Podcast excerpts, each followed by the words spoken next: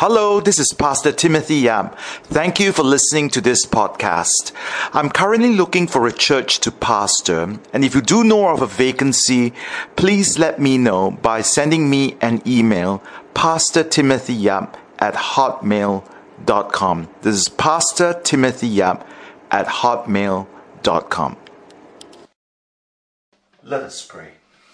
Father, your words are truth and Father, as we come right now to pause for a few moments to listen to what you have to say to us through our study of the book of Daniel, Father, we pray that your Holy Spirit will take control of these next few moments. Because without the work of the Holy Spirit to touch hearts, to change hearts, to mold hearts, these are just information that we are conveying. So, Father, I invite the Holy Spirit to come as we quietly lay our hearts before you, as your word is being opened, as our minds and ears and hearts are once again exposed to your living words of life. Father, we pray that the Holy Spirit will take your words moved in our hearts, change us, transform us, rejuvenate us, that we may be more and more like Jesus to do your work of transformation and give us your gift of faith that we may believe. In Jesus' name, Amen. When I was a student in the US, I was looking for a home church. I visited a church not too far from where I was living. The church was huge. There must be over about a thousand people in attendance in the church. And as I was leaving the church, I met the senior pastor at the door. His name was Pastor Eric Brond. I didn't expect him to talk to me in much detail other than the obligatory welcome to church. But Pastor Eric actually paused and he welcomed me and started a conversation with me, which I thought was extremely rare in a large church like that. And then he started inquiring about me, and when he realized that I was a student trying to study to be a pastor, Pastor Eric Brond was extremely excited. He told me that he meets with a small group of young men from the church every other week for lunch. And that he invited me by asking me a very simple question. Three words. Wanna have lunch? Wanna have lunch? Those three little words led to at least two years of lunching with Pastor Eric of these group of young men. And let me tell you, they were some of my most treasured times. It was over the lunch table I learned so much about preaching. I used to complain to Pastor Eric, I've never heard a sermon on Hosea. Most pastors only preach one or two uh, sermons and it's just an overarching sermon on the book of Hosea. Nobody actually gets down into the text and explains it, breaks it down, and opens up the word. Pastor Eric looked at me and then he says, Hey, dude, stop complaining. Next Sunday, you are preaching Hosea. And he wasn't kidding. Because next Sunday, I was up there preaching on some obscure passage from Hosea on Sunday. It was also also lunch. I learned so much about what it means to be a pastor.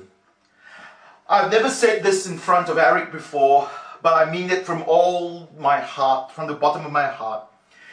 Eric, up to this day, Pastor Eric, up to this day, is one of the models, model pastors that I look up to. Because in many ways, I want to be like him.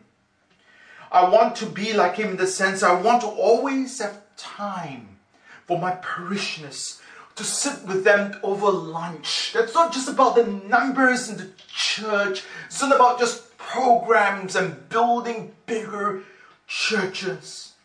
But want to have lunch with the nobodies in the church to build them up, to encourage them in the faith. It was over these two years when we had met for lunch every other week. Our lives were changed. There were five of us who met for, with, uh, with Pastor Eric for lunch. Today, four of us are full time pastors and one is a missionary ministering in Korea. It all started with Pastor Eric looking at me that Sunday afternoon when he asked three very simple words to me. Wanna have lunch? Wanna have lunch? Friendships are often made over the lunch table. Many of our friends are made because they wanted to have lunch with us. It all starts with the three transformative words. Wanna have lunch. Husbands and wives are also made with those three transformative words. Wanna have lunch? Where do people go when they go out for dates? A vast majority of times, most people go to a place to eat for a date. Multiply that lunch with that special someone a hundred times, 200 times. And the person you are lunching with, that special person, will end up being your husband or your wife. It all starts with these three transformative words wanna have lunch. Tim Chester says that the gospel can also be summarized over four meals. In meal number one, Adam and Eve ate the fruit that they were not supposed to eat and brought death and sin into the world. Meal number two is the Passover, where God showed that redemption and forgiveness is possible through Him, administered through the sacrificial lamb. Meal number three is when Jesus at supper with his disciples, when he showed the disciples that he came to establish the new covenant where he is the sacrificial lamb that takes away the sins of the world. And meal number four is the wedding supper of the Lamb, where sin will finally be eradicated from us and from this world, and we will enjoy the Savior's presence forever. It all starts with wanna have lunch? The book of Daniel begins with the king of uh, Babylon saying to Daniel and his friends, wanna have lunch?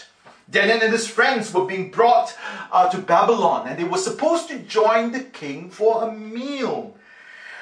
Just as, just as Satan enticed Eve and Adam to eat the forbidden fruit, we know that it was more than just a meal. Just like the meal that Adam and Eve had uh, uh, incurred by Satan destroyed the whole destiny of humanity. Daniel and his friends knew that when the king of Babylon offered this meal to them, this lunch to them, it was more than just food. The king of Babylon actually wants to change the destiny of Daniel and his friends. And he made that very clear at verse 6 in Daniel chapter 1. So if you have Bibles with you, let's turn to Daniel chapter 1. We're studying through the book of Daniel and we're at our second sermon in this series. And let's look at Daniel chapter 1. Let's look at verse 6. It was more than just a simple meal that the king wanted to have with Daniel and his friends. This was a meal that was supposed to change destinies of Daniel and his friends. How do I know that? Verse 6. Among those who were chosen were some from Judah Daniel, Hananiah, Mishael, and Azariah. The chief official gave them new names. To Daniel, the name Belteshazzar. To Hananiah, Shadrach. To Mishael, uh, Mishrak.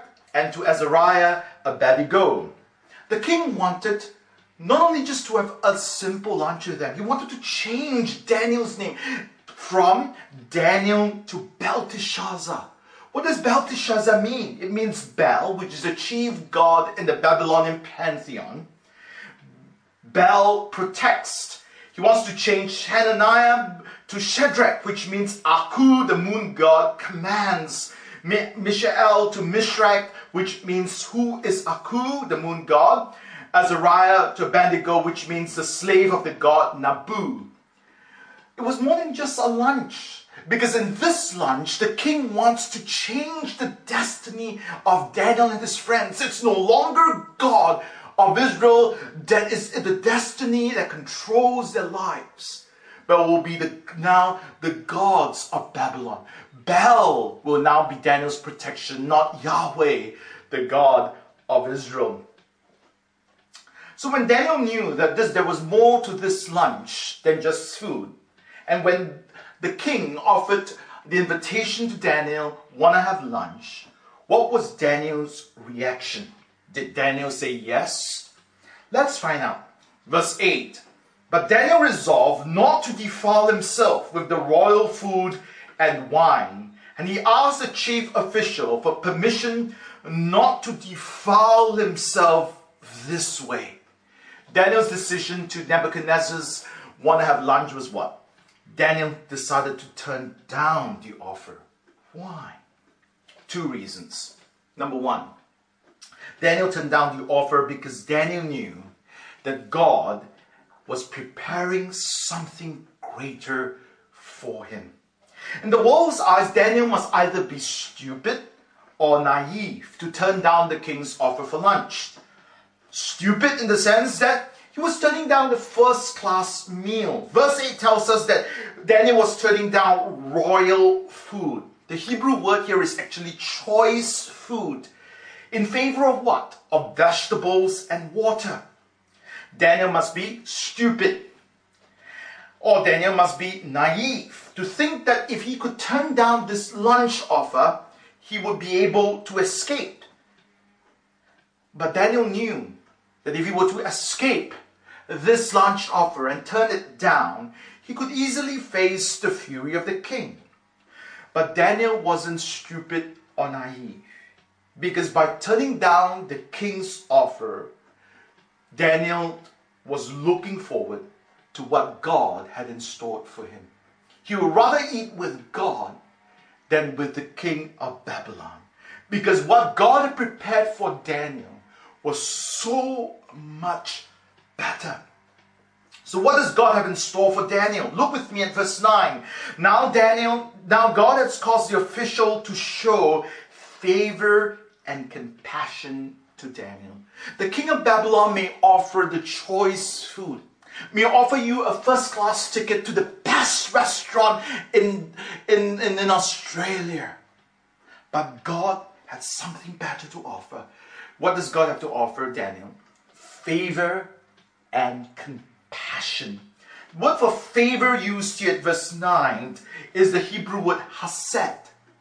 It is God, it's not just favor, it actually means God's covenantal loving kindness. The kindness that God has shown over the history of Israel. This loving kindness that He has shown to Abraham, to Moses, to the Israelites when they were wandering in the desert. It's loving kindness that never changes. It's bound by His covenant and His mercy. The same mercy that God had when He saw the suffering of the people in Israel when they were under the reign of the Egyptians, when God had compassion on his people. For Daniel, he would rather feast on God's hesed, God's loving kindness and mercy, rather than the choice foods of the Babylon.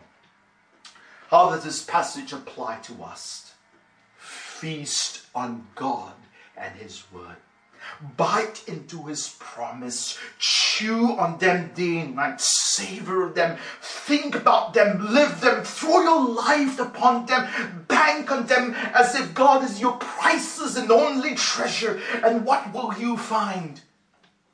You will find his hesed, his loving kindness and his compassion that never changes with time, that never changes with circumstances. The same compassion he had when Israel was under tyranny of the Egyptians is the same compassion that he has for us.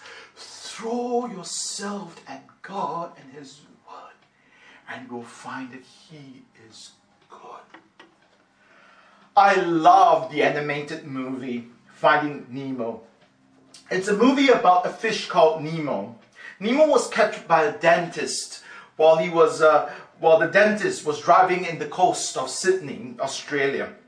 And the dentist found this fish uh, by the river and decided to capture it and bring this fish called Nemo to his office and place it in a tank. Now Nemo thinks that after he has been captured that his father had forgotten about him and that he will never see his dad again. Then one day, while Nemo was swimming in this fish tank in the dentist's office somewhere in Sydney, there was a pelican that came and, and, uh, and, and spoke to Nemo by the window. The pelican's name was Nigel. And Nigel said very excitedly to Nemo, Nemo, Nemo, your father's been fighting the entire ocean looking for you. My father? Nemo asked. Oh, yes, he's been battling the sharks and the jellyfish. It's my dad. My dad's looking for me. It was then Nigel said, Yes, your dad is battling even the jellyfish, the sharks, and swimming all the way to find you. And he was almost killed by a shark three times. Nemo was dumbfounded Three times my father almost died. Yes, he did. And he's done everything just to come to see you. He's now riding on this backs of, the, of sea turtles in the Australian current and he's heading all the way to Sydney to save you, to see you. It was then Nemo's jaw dropped. One moment he thought that his father had forgotten about. But now, after hearing these words, that his father had battled all the dangers, swam all the miles in order to see him, Nemo's heart was touched. And Nemo simply said, That's my dad. He never forgets me. And I think that's what Daniel knew despite being in a foreign land, despite being offered the choice food of the king, God still remembers him.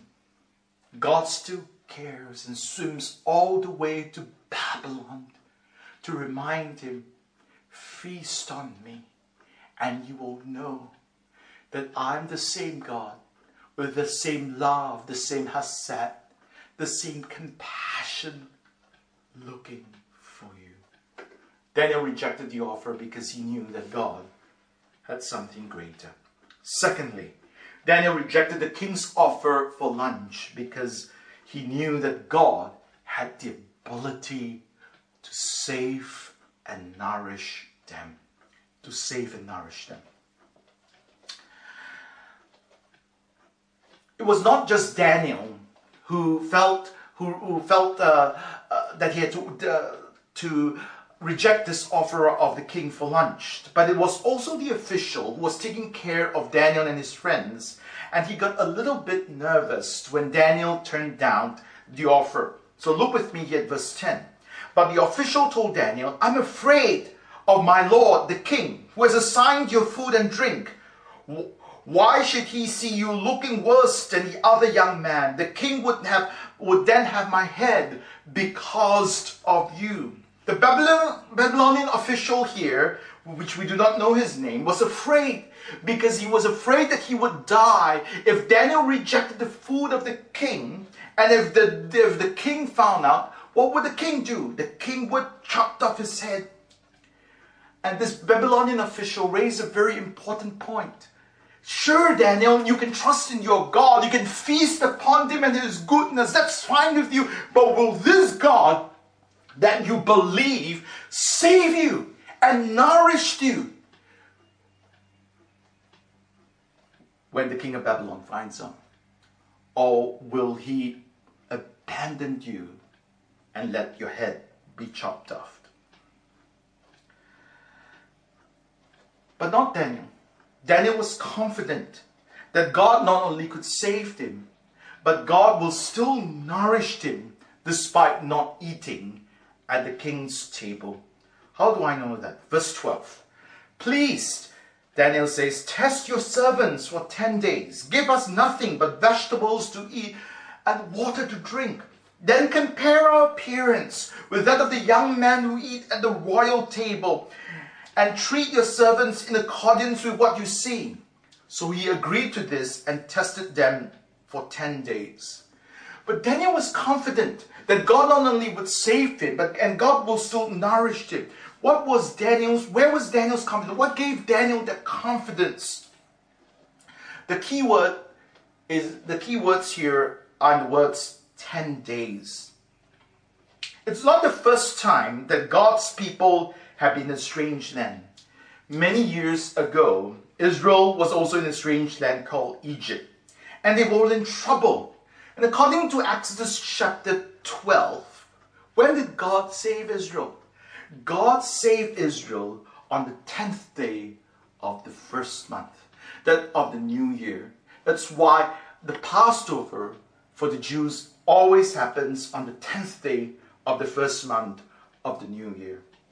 Many years when Israel, many years ago, when Israel was a slave in Egypt, God not only showed his love and compassion, God, God saved them because he showed his love and his compassion. Just as Daniel and his friends here were far away in, in Babylon and experienced God's hesed and compassion here in verse 10.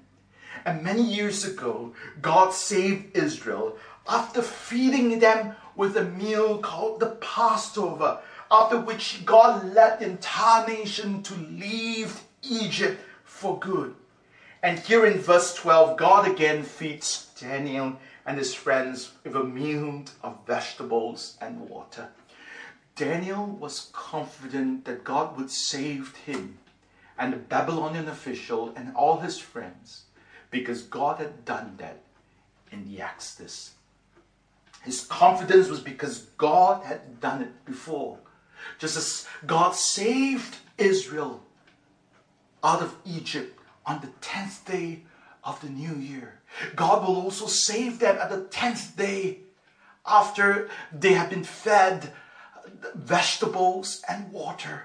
Just as God had shown compassion, His hesed and His compassion and His uh, and His mercy on His people during the time when the people were in Israel, God will still do it today. Where was Daniel's confidence that God would save them? Because God had done it before. Daniel refused the meal from the Babylonian king because he had confidence in God's ability to save. And not only the ability to save, but to so nourish them that they would look better than the young man who had ate at the king's table. And Daniel's confidence was based on the very fact that God had done it before. What is our confidence that God will save us and nourish us in our times of trouble? We know something more than Daniel. What is it that we know that Daniel does not know? Just as God saved Israel at the Passover meal and showed his sad and compassion on the people and, and, and brought them out of Egypt after he had fed them at the Passover meal. Likewise, Jesus Christ, on the night before he was betrayed, also broke bread and shared with us that he will save us from this condemnation of sin and death. And he has the power not only to take us away from sin and death, but he is able to keep us, to nourish us as his people. So, what is our confidence? Our confidence is also in what Jesus has done for us on the cross. How does this apply to us? My friends, when we are lost and afraid, bank your life, your entire life on Jesus. He has the power to save us. And where does that confidence come from? It comes from what Jesus has done for us on the cross. At the cross, not only Jesus has the ability to save us, but He nourishes us. So let's come to Him. If you're facing a difficult time and and you feel that the weight of the world is upon you, does Jesus have the ability to save us, to nourish us even through this difficult time? Yes, we have. And where is our confidence? On the cross. Daniel faced a very difficult time in his life where he knew that the king of Babylon wants to change his destiny to show that it's not God who protects, but Bel, the king, the God of the Babylons that will protect. Daniel banked his life on what God did in the past through the Exodus, through the past over. And Daniel will show us it's not Bel who protects, but it's the God of Israel that protects, the God that never changes, the God that saved Israel out of Egypt's hand on the 10th day of the new year will be the same God that will lead him out of the difficult times, the 10th day after he's been fed, not with the king's food, but with when God wants. Dr. Daniel Chapell, Dr. Bryan Chapell, in his book Standing Your Ground, tells the story of a Christian miner who had been injured at a very young age and became an invalid. And as an invalid, he spent his time by his bed watching the window from his bed. This Christian miner saw his life pass by him. He saw the people around him and his friends prospered, raised family, and had grandchildren. And as he watched, his body withered his house crumbled. So one day, when the Christian miner was quite old, a young man came to visit him. And this young man asked, I hear that you believe in God and you claim that God loves you. How can you believe such nonsense after all of these things have happened to you?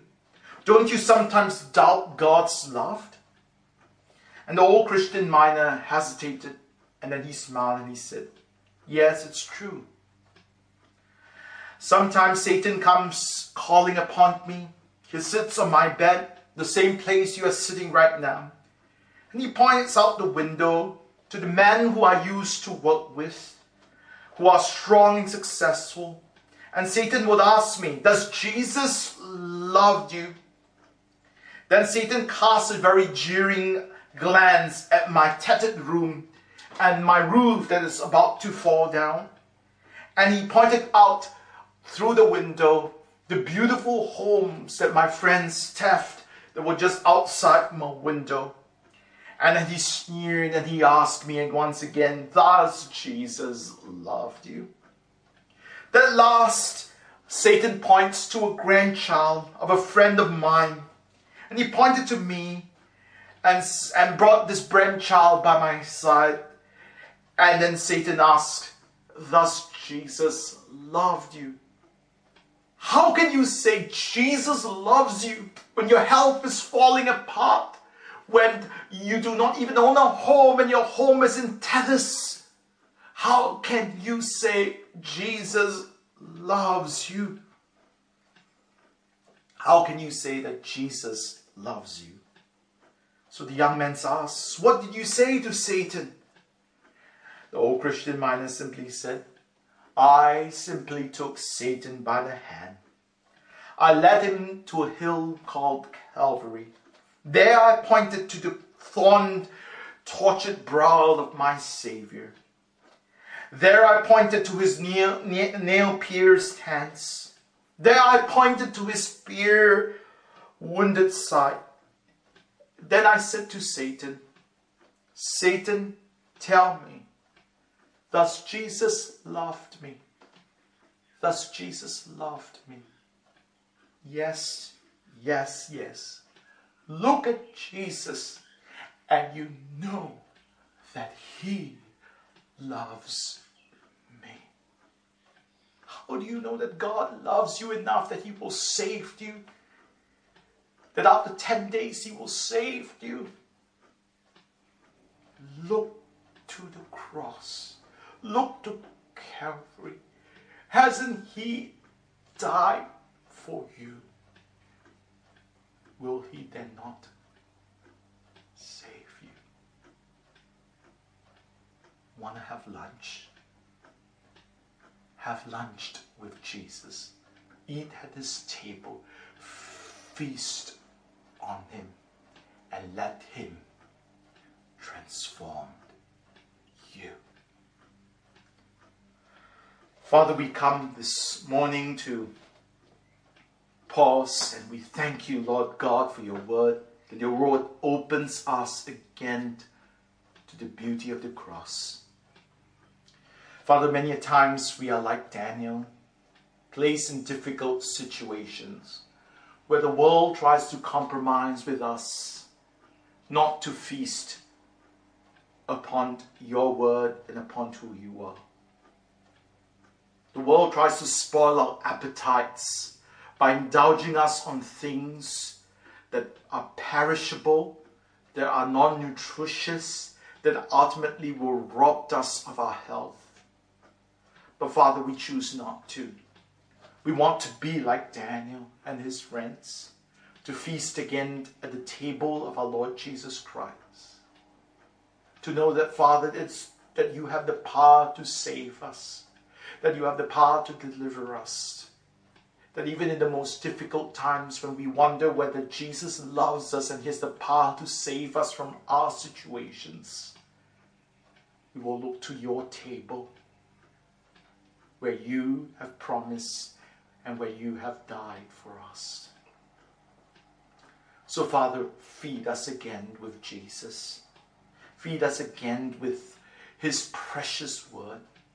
Feed us again with the treasure of the greatest price. That, Father, we will search for Him. That uh, we will bank our lives upon Him. That we will depend upon Him as our only security. To know, Father, that He is enough. So, Father, as we come before you, as we pour out again our lives to you, Father, take charge. Help us to love you again. Thank you for saving us. Thank you that what you promised is far better than what the world can ever give. So let us not forfeit the grace that is ours by eating at the table of idols and those will ultimately rob us of eternal satisfaction in life and beyond. In His name we pray.